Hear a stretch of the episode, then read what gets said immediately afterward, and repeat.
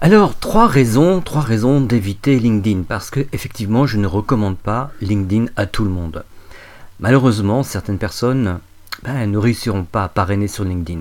Alors, si tu te sens euh, concerné, ben, n'en sois quand même pas désolé, parce qu'il y a fort heureusement bien d'autres canaux de communication en ligne. D'ailleurs, dans mes coachings, je parle de navire amiral. Il s'agit de trouver euh, ton canal de prédilection celui avec lequel tu te sens comme un coq en pâte. Alors je disais donc LinkedIn, attention. Trois raisons motivent de se détourner de LinkedIn. Premièrement, ben, ton profil professionnel. Quiconque est euh, contacté par LinkedIn se rend sur le profil de celui qui l'a approché. C'est basique. La lecture du profil doit révéler une expérience professionnelle significative. Difficile de proposer un business à quelqu'un quand ton profil porte seulement sur un job de mécanicien stagiaire de 6 mois. Deuxièmement, ta communication écrite. Je le dis à longueur de temps, sur les réseaux sociaux professionnels, la communication est en mode B2B. Tu ne t'exprimes pas sur LinkedIn comme tu le ferais sur Facebook. Euh, donc des compétences rédactionnelles sont quand même requises. Troisièmement, ta communication orale.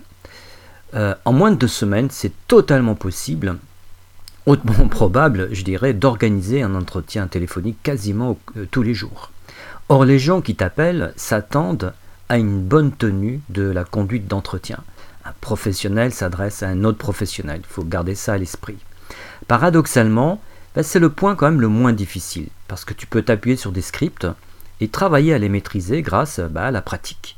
Avec mes partenaires, d'ailleurs, nous enregistrons nos entretiens téléphoniques et il n'y a pas mieux pour analyser ce qui s'est dit et pas dit.